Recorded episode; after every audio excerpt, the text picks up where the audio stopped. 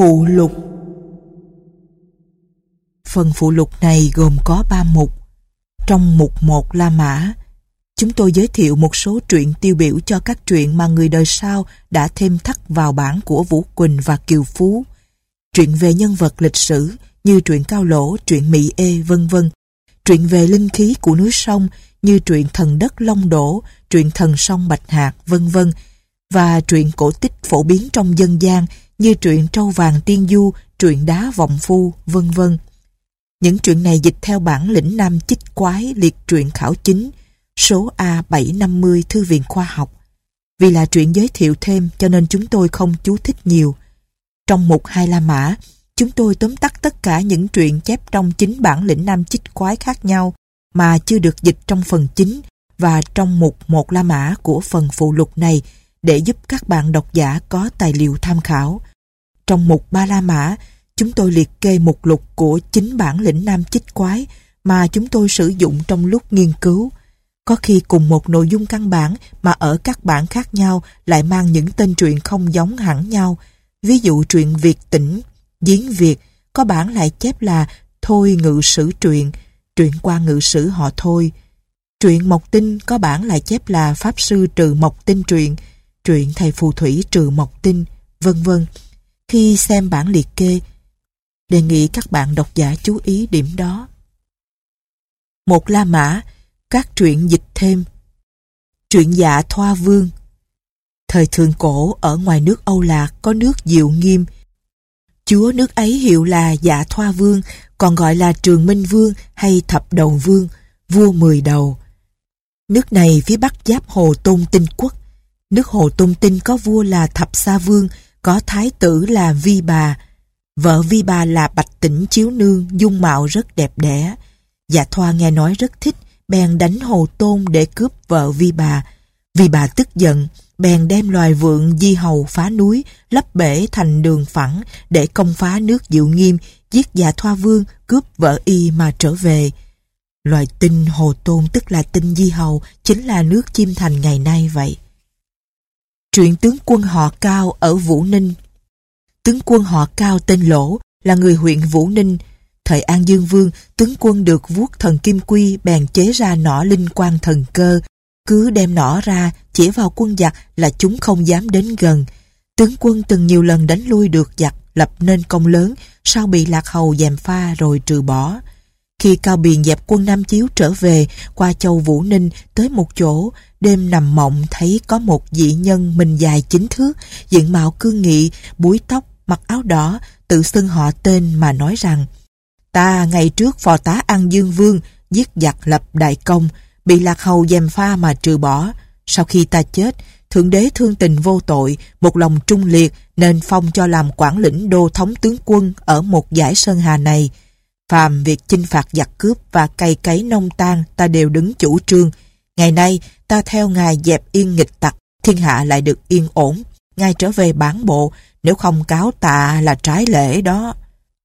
Biền lấy làm lạ, hỏi vì cớ gì mà lạc hầu ghen ghét, dị nhân đáp. Việc uẩn khuất, không tiện tiết lộ.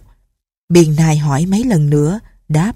An Dương Vương là tinh phượng vàng, lạc hầu là tinh vượng trắng, Phượng và Vượng tương hợp cùng với rồng tương khắc vì thế mà ghen ghét.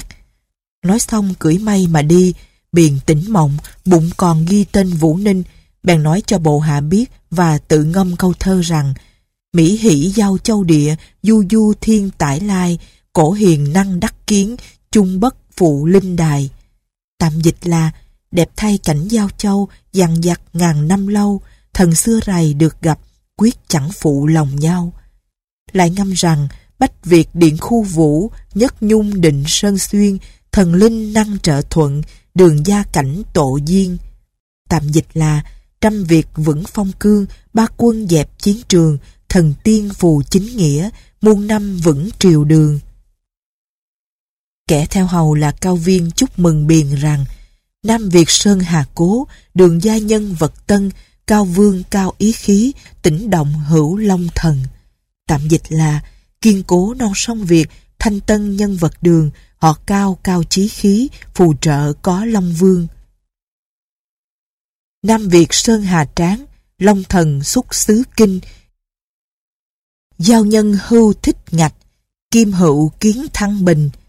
Tạm dịch là Nam Việt non sông đẹp, long thần khí phách kinh, người giao đừng câu tráng, nay lại thấy thẳng bình. Cao Biền bèn gia phong Mỹ tự cho thần, nay là đại thang đô lỗ thạch thần, quanh năm hương lửa không dứt. Đền Vũ Ninh tức là đền gia định, có một hang đá ăn vào sông Đại Thang, hang đó do Long Vương đào ra, nước trong hang xoáy mạnh, có thể xoay lật thuyền bè qua lại. Hễ người nào vào lễ đền trước rồi đi qua hang thì được vô sự. Đời Trần, thần được phong là quả nghị cương chính uy huệ chính thần đại vương. Đền thường gọi là đền Đô Lỗ ở xã Đại Thang, huyện Gia Định, còn một đền nữa ở thôn Tráng Liệt, xã Phúc Cầu, huyện Đường An.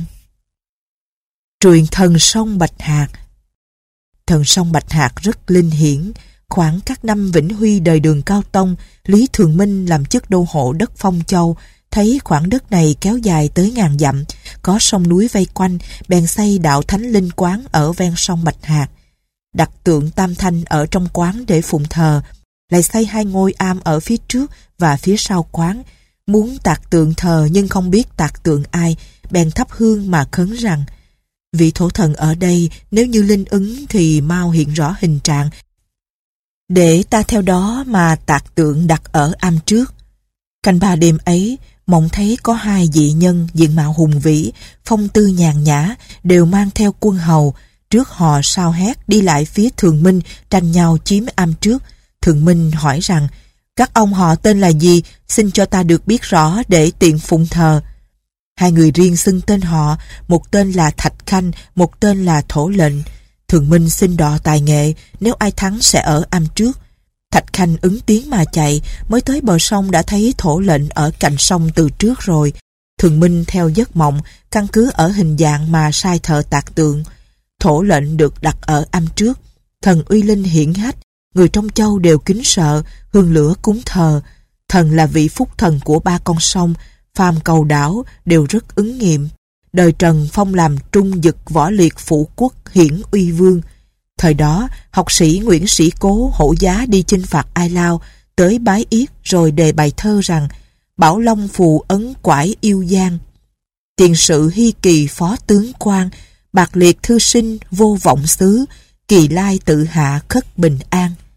Tạm dịch như sau, Bảo Long và phù ấn dắt ngang mình, chuyện xưa để phó mặt tướng quan, kẻ thư sinh hèn mọn này đâu màng mong ước lớn, chỉ xin lượng cả ban cho sự bình an. Lại có học sĩ Vương Vũ Thành, hổ giá Khải Hoàng đề bài thơ chúc mừng như sau. Tỳ hưu thập vạn hách vương linh, thế yếm vân nam tái ngoại thành, giang tả khu khu hà thị khí, phong thanh hạt lệ trấn tần binh. Tạm dịch như sau. Hùng dũng ngàn quân rộn oai linh, ngoài ải vân nam thế áp thành, sao cứ bo bo sông mé tả, gió đưa tiếng hạt rận tần binh. Chùa này ở ngã ba sông Bạc Hạt, ở sông Bạc Hạt có một đoạn mấy chục trượng, có giống cá anh vũ. Về mùa đông, dân chài thả lưới vớt cá, trên dưới khúc sông ấy đều không có giống cá này. Cá anh vũ cũng giống như loài cá chép, mùi vị thơm ngon, rất tiện để làm gỏi, chả, thuộc loại thực phẩm thượng hạng. Người bắt được đều mang tiếng vua, có lệnh nghiêm cấm, dân không được đem ra mua bán, Giống cá ấy quý trọng như vậy cho nên có câu hát rằng Thương loan ba noãn du anh Vũ. Tạm dịch là Cá anh Vũ nhẫn tìm hơi ấm trên làn sóng biết. Truyện thần chính khí long đổ Đời đường, Cao Biền sang đóng ở nước ta, chiếm phủ, xưng vua, đắp thêm la thành. Vừa đắp xong, một buổi sáng sớm, Biền dạo ra xem phía ngoài cửa Đông Thành, Bỗng nhiên trời nổi mưa to gió lớn, thấy mây ngũ sắc từ dưới đất dâng lên, ánh sáng lóe mắt. Một dị nhân mặc áo màu sặc sỡ, trang sức trong kỳ vĩ, cưỡi con rồng đỏ, tay cầm giảng vàng, lơ lửng trong mây khói, khí thế ngùng ngục, bay lên lượn xuống hồi lâu mới tan. Biền kinh ngạc cho là ma quỷ, muốn thiết đàn để cúng. Đêm ấy, mộng thấy có thần nhân đến nói rằng, xin ông đừng có bụng nghi ngờ, Ta không phải là yêu khí đâu, ta chính là Long Đổ Vương chính khí thần đó. Có chỗ viết là Long Đổ, vì muốn xem kỹ thành mới hiện ra đó thôi. Biền tỉnh dậy, sáng hôm sau họp quân thần, than rằng ta không khuất phục được người phương xa chăng? Mà đến nỗi để cho loài ngoại quỷ dòm ngó điều không hay của mình ru. Có người khuyên lập đàn và dùng nghìn cân sắt đúc tượng theo hình dạng thần nhân để làm bùa yểm. Biện y theo kế đó, vừa đọc thần chú bỗng trời đất mù mịt ngày đêm, mưa gió giật đùng đùng, tượng sắt nát vụn ra mà bay lên không. Biện sợ hãi, có ý muốn về phương Bắc, người đời lấy làm lạ, bèn lập chùa ở mạng phía đông kinh thành.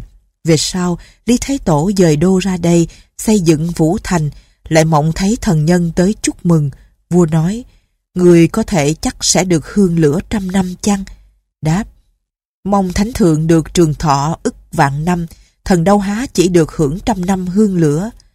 Vua tỉnh dậy, sai giết súc vật để tế, lại phong làm thăng long thành hoàng đại vương.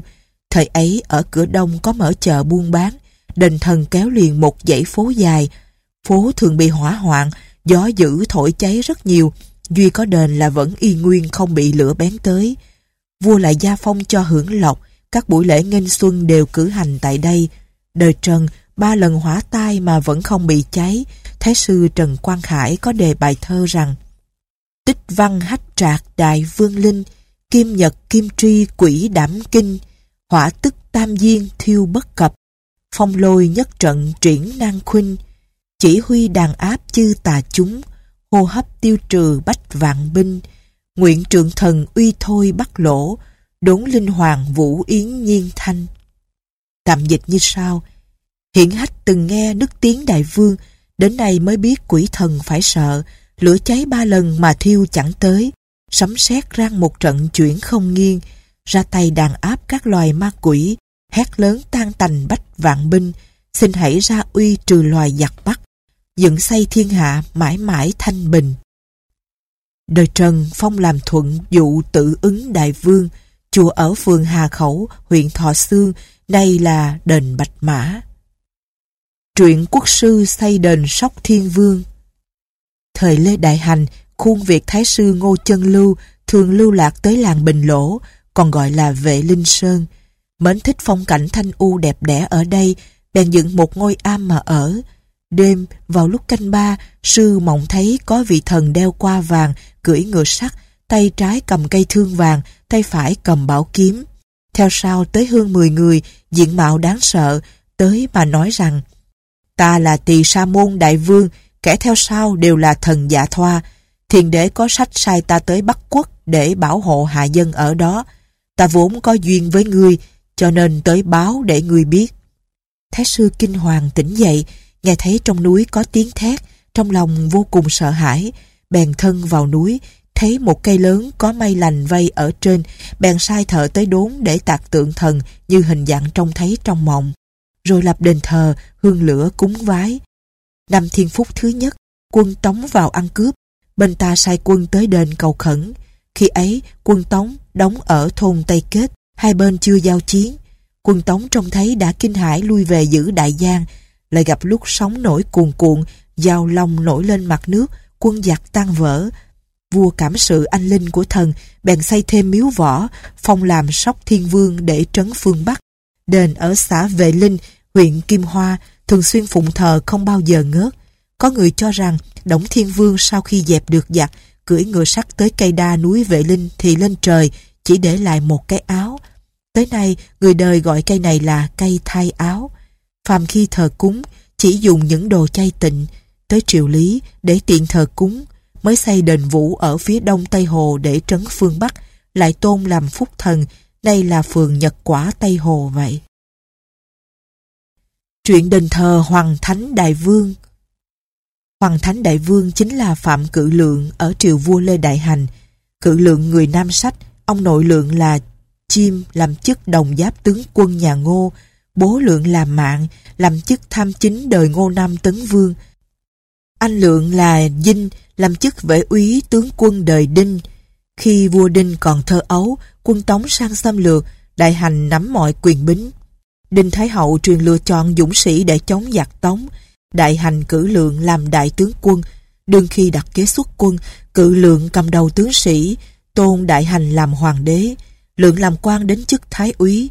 Năm thông thụy đời Lý Thái Tông, vua thấy trong đô hộ phủ có nhiều nghi án, án quan không giải quyết nổi, có ý muốn lập thần tự chuyên xử xét các án kiện, tỏ rõ sự linh hiển để thấy hết mọi kẻ gian trá.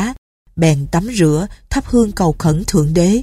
Đêm đó, mộng thấy có vị sứ giả mặc áo đỏ, vân mệnh Thượng Đế tới phong cự lượng làm minh chủ của các án quan ở đô hộ phủ. Vua hỏi sứ giả rằng, người ấy là ai, giữ chức gì của ta? Đáp, chính là chức thái úy của vua Lê Đại Hành. Vua tỉnh mộng, bèn hỏi lại quần thần, khi biết rõ chuyện, bèn phong lượng làm hoàng thánh đại vương, sai quan lập đền ở phía tây cửa Nam Thành để phụng thờ, lại đổi là hồng thánh, đời đời tôn làm ngục thần. Chú thích, ngục thần là viên thần chuyên việc xét xử các án kiện. Đọc tiếp. Truyện vị thần ở xứ Đằng Châu Thần vốn là thổ thần ở ngôi miếu cổ đất Đằng Châu. Lý Thái Tổ khi còn làm quan quản lĩnh thân binh có thực ấp ở Đằng Châu. Một lần vua dạo chơi tới làng này, thuyền đang đi ở giữa sông, bỗng gặp mưa to gió lớn, phải dừng lại. Vua hỏi đền ở bờ sông là đền gì, có linh ứng không? Có kẻ đáp rằng, đó là đền thần thổ địa đất Đằng Châu, người trong châu cầu mưa đảo tạnh đều rất là linh ứng. Vua nói lớn rằng, nếu như có trận mưa lớn mà nửa sông bên này vẫn thì mới thực là anh linh. Phút chốc, quả nhiên một nửa sông mưa, một nửa sông tạnh. Vua kinh dị, bèn sai tu sửa đền vũ hương lửa cúng thờ. Người trong thôn có bài thơ rằng Mỹ hỷ đại vương uy vọng trọng, đằng châu thổ địa hiển thần linh, khước giao bạo vũ vô xâm phạm, ná nhất bàn đà giá nhất tình. Tạm dịch là đẹp thay uy danh của đại vương rất lớn, tỏ rõ uy linh ở đất Đằng Châu, không cho mưa lớn tới xâm phạm, nửa sông bên kia mưa mà nửa sông bên này vẫn tạnh. Vua nghe thấy có bụng tự phụ, kiếp tới khi Lê ngọa triều băng hà, vua muốn mưu đại sự, bèn tới đền mật báo chờ điềm linh ứng. Đêm ấy, mộng thấy có dị nhân đến báo rằng có lòng muốn thì sẽ thành công, các phương đều thuận phụ, vạn quốc hưởng thanh bình, ba năm dân yên cơ lạc nghiệp, bảy miếu chúa được an ninh. Vua tỉnh mộng, chưa hiểu ý tứ thế nào, có người đoán mộng cho là triệu tốt. Vua bèn thăng Đằng Châu là Thái Bình Phủ Phong thần làm khai thiên thành hoàng đại vương. Năm trùng hương thứ nhất đời Trần Gia phong cho Mỹ tự là khai thiên trấn quốc. Đền thần ở phía trong đê, thường bị nước lũ tràn ngập. Người ở làng ven sông thường trông thấy có xe, ngựa, dù, tán đi hầu một người có vẻ như đi hộ đê, cho nên đê tuy thấp mà nước không thể gây tai họa được. Trải qua năm tháng, nước sông dâng cao áp tới đền thờ. Năm Bính Tuất niên hiệu Thống Nguyên, dân làng định lập đền ở trên mặt đê. Khi mọi người tới nơi đã thấy chính tẩm dựng sắp xong, quan huyện và dân làng đều ngủ ở trên gò cỏ. Nghe thấy có người tới mang theo những đồ để đào đất, lại nghe có tiếng gọi nhau như kiểu người trong thôn đi làm. Sáng ra, thấy những cột và đá tảng đã chuyển dịch sang phía tả, cách đê ba thước, thật là muôn phần linh ứng. Về sau, đến ngày rước thần, tri phủ khoái châu là Hoàng Nam Kim có đề lên miếu bài thơ rằng Phân thổ châu khư lịch hách hách, khai thiên huyền tạo ngưỡng nguy nguy, đường thành dục thức chân linh tích, nhất dạ thần công diệu chuyển di. Tạm dịch là mấy tất gò đóng ven sông mà uy linh hiển hách, khai thiên phép huyền diệu cao vòi vọi. Muốn biết linh tích ở đê cũ, hãy xem cái tài chuyển dịch kỳ diệu của thần trong một đêm. Miếu ở xã Đằng Châu, huyện Kim Động, nay gọi là miếu vua mây. Truyện bà phu nhân trinh liệt Mỹ Ê Bà Mỹ Ê là vợ xạ đẩu, chúa nước Chim Thành. Lý Thái Tôn đánh được Chim Thành, chém xạ đẩu, bắt Mỹ Ê mang về. Đến sông Lý Nhân, vua sai quan trung sứ triệu bà sang hầu. Bà căm giận khôn xiết, lấy chiên trắng quấn quanh mình rồi nhảy xuống sông Hoàng Giang mà chết. Những buổi sáng sớm sương mù và đêm trăng, thường nghe thấy có tiếng than ai oán ở khúc sông đó. Người nước ta bèn lập đền thờ cúng.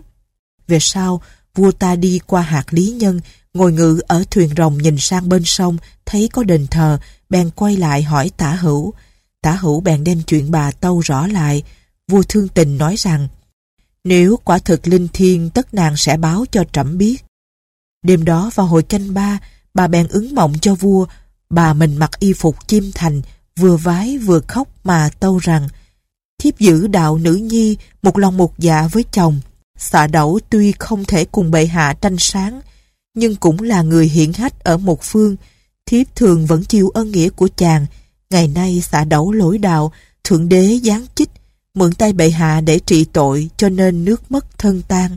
Thiếp hàng ngày vẫn muốn báo ơn chàng nhưng chưa có dịp. Thiếp may mắn một ngày được gặp bệ hạ.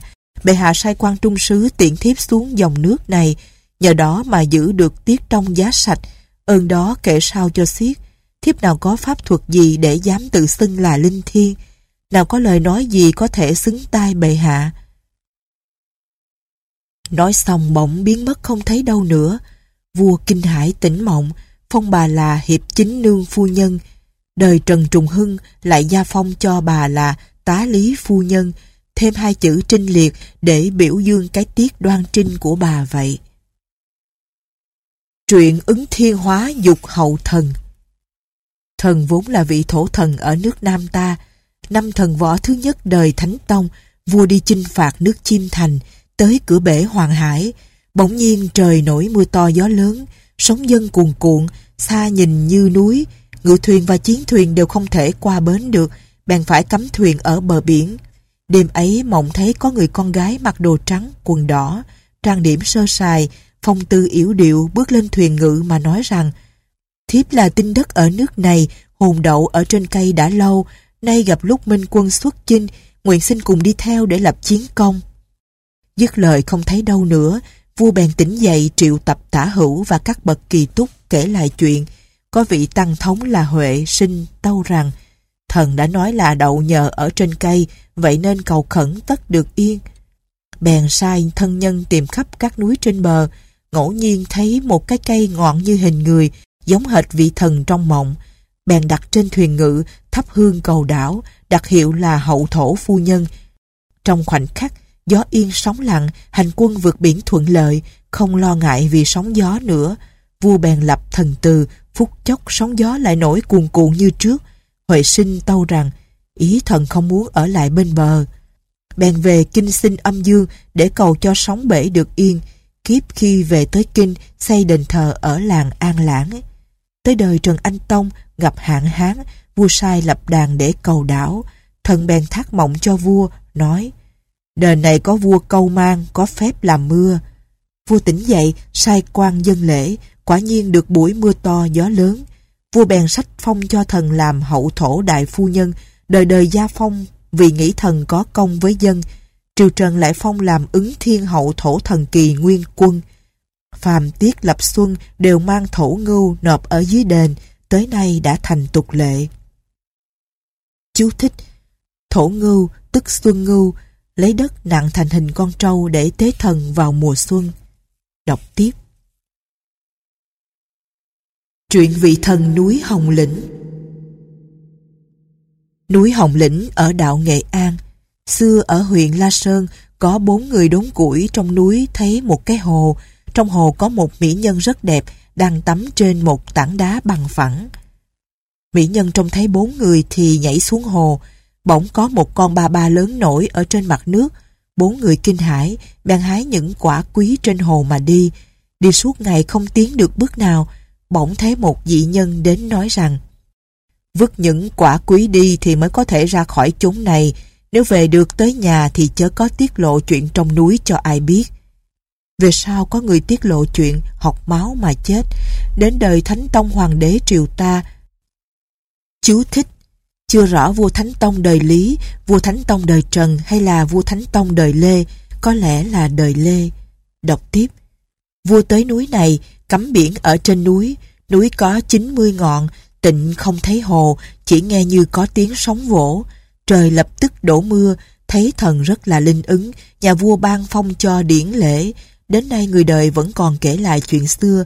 Nơi đó là núi Hồng Lĩnh thuộc huyện La Sơn, phủ Đức Quang, tỉnh Nghệ An, nay là hai huyện Nghi Xuân và Can Lộc. Chuyện thần núi Vọng Phu Núi Vọng Phu thuộc huyện Vũ Xương ở cửa bể của đạo Thuận Hóa. Người đời tương truyền rằng ngày xưa có hai anh em một trai một gái làm nghề đốn củi ở trong rừng. Người anh chặt gỗ, lỡ tay trúng phải mặt em. Người em đau quá, ngã lăn xuống đất. Người anh tưởng em chết, sợ hãi mà bỏ trốn đi xa. Người em được một cụ già đem về nuôi. Đến khi trưởng thành, nhan sắc tuyệt đẹp, khác hẳn ngày xưa. Khi cụ già chết, người em gái mới đi lấy chồng, lại đúng người anh mình. Người anh không biết vợ là em gái. Anh ta thấy trên đầu vợ có một vết sẹo, nhân hỏi duyên do.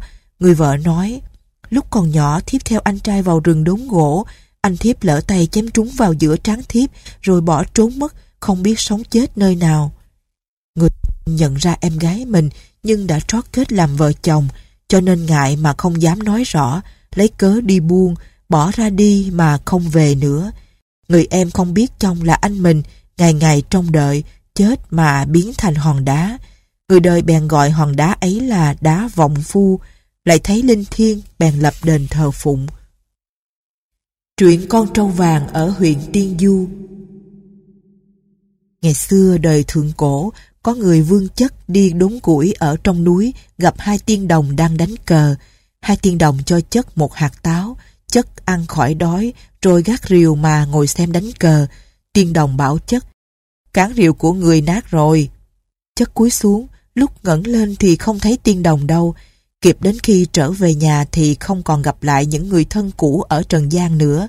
Do tích đó, người đời bèn gọi quả núi này là núi Lạng Kha, núi Rìu Nát, còn gọi là núi Tiên Du, núi Chơi Tiên, rồi nhân lấy tên ấy để đặt tên huyện. Ở huyện Tiên Du nay vẫn còn vết cũ. Núi Tiên Du có tinh trâu vàng, kim ngưu, nửa đêm thường tỏa ra ánh sáng. Có nhà sư lấy tích trượng yểm lên trán trâu. Trâu vàng bỏ chạy hút vào đất làm sụp thành cái hồ. Nơi này sao gọi là thôn hút. Trâu chạy đến địa phận Văn Giang, vì vậy ở đây có cái vũng lớn gọi tên là Vũng Trâu Đầm. Trâu chạy qua các xã như Phượng, Như Loan, Đại Lạng, Đa Ngưu. Các xã này sở dĩ tên như vậy là vì có vết chân trâu đi tới. Trâu lại từ trong bến ra sông Cái, đến Ninh Giang, đi men phủ Lý Nhân, theo ven sông Cái tới sông Tô Lịch. Chỗ ấy chính là Tây Hồ. Người đời truyền tụng rằng Cao Biền giỏi thuật số, thông địa lý, thường cưỡi diều giấy bay trên không trung để yểm các nơi thắng cảnh. Biền thấy trâu đi vào hồ dâm đàm, nay là Tây Hồ, rồi thoát không thấy trâu đâu nữa. Trên đường trâu chạy, khắp nơi biến thành khe, ngòi, rãnh, lạch. Người xưa đã có thơ rằng Kim ngưu do ẩn tại hồ trung, thủy hạt năng tầm bất kiến tung, đại Việt Nam An tồn thánh chủ, cao biền hạ bút hận vô cùng. Tạm dịch ý như sau, trâu vàng còn ẩn mãi giữa hồ, nước cạn muốn tìm chẳng thấy tung tích. Nước Việt bình yên là nhờ thánh chúa, cao biền hạ bút hận còn sâu.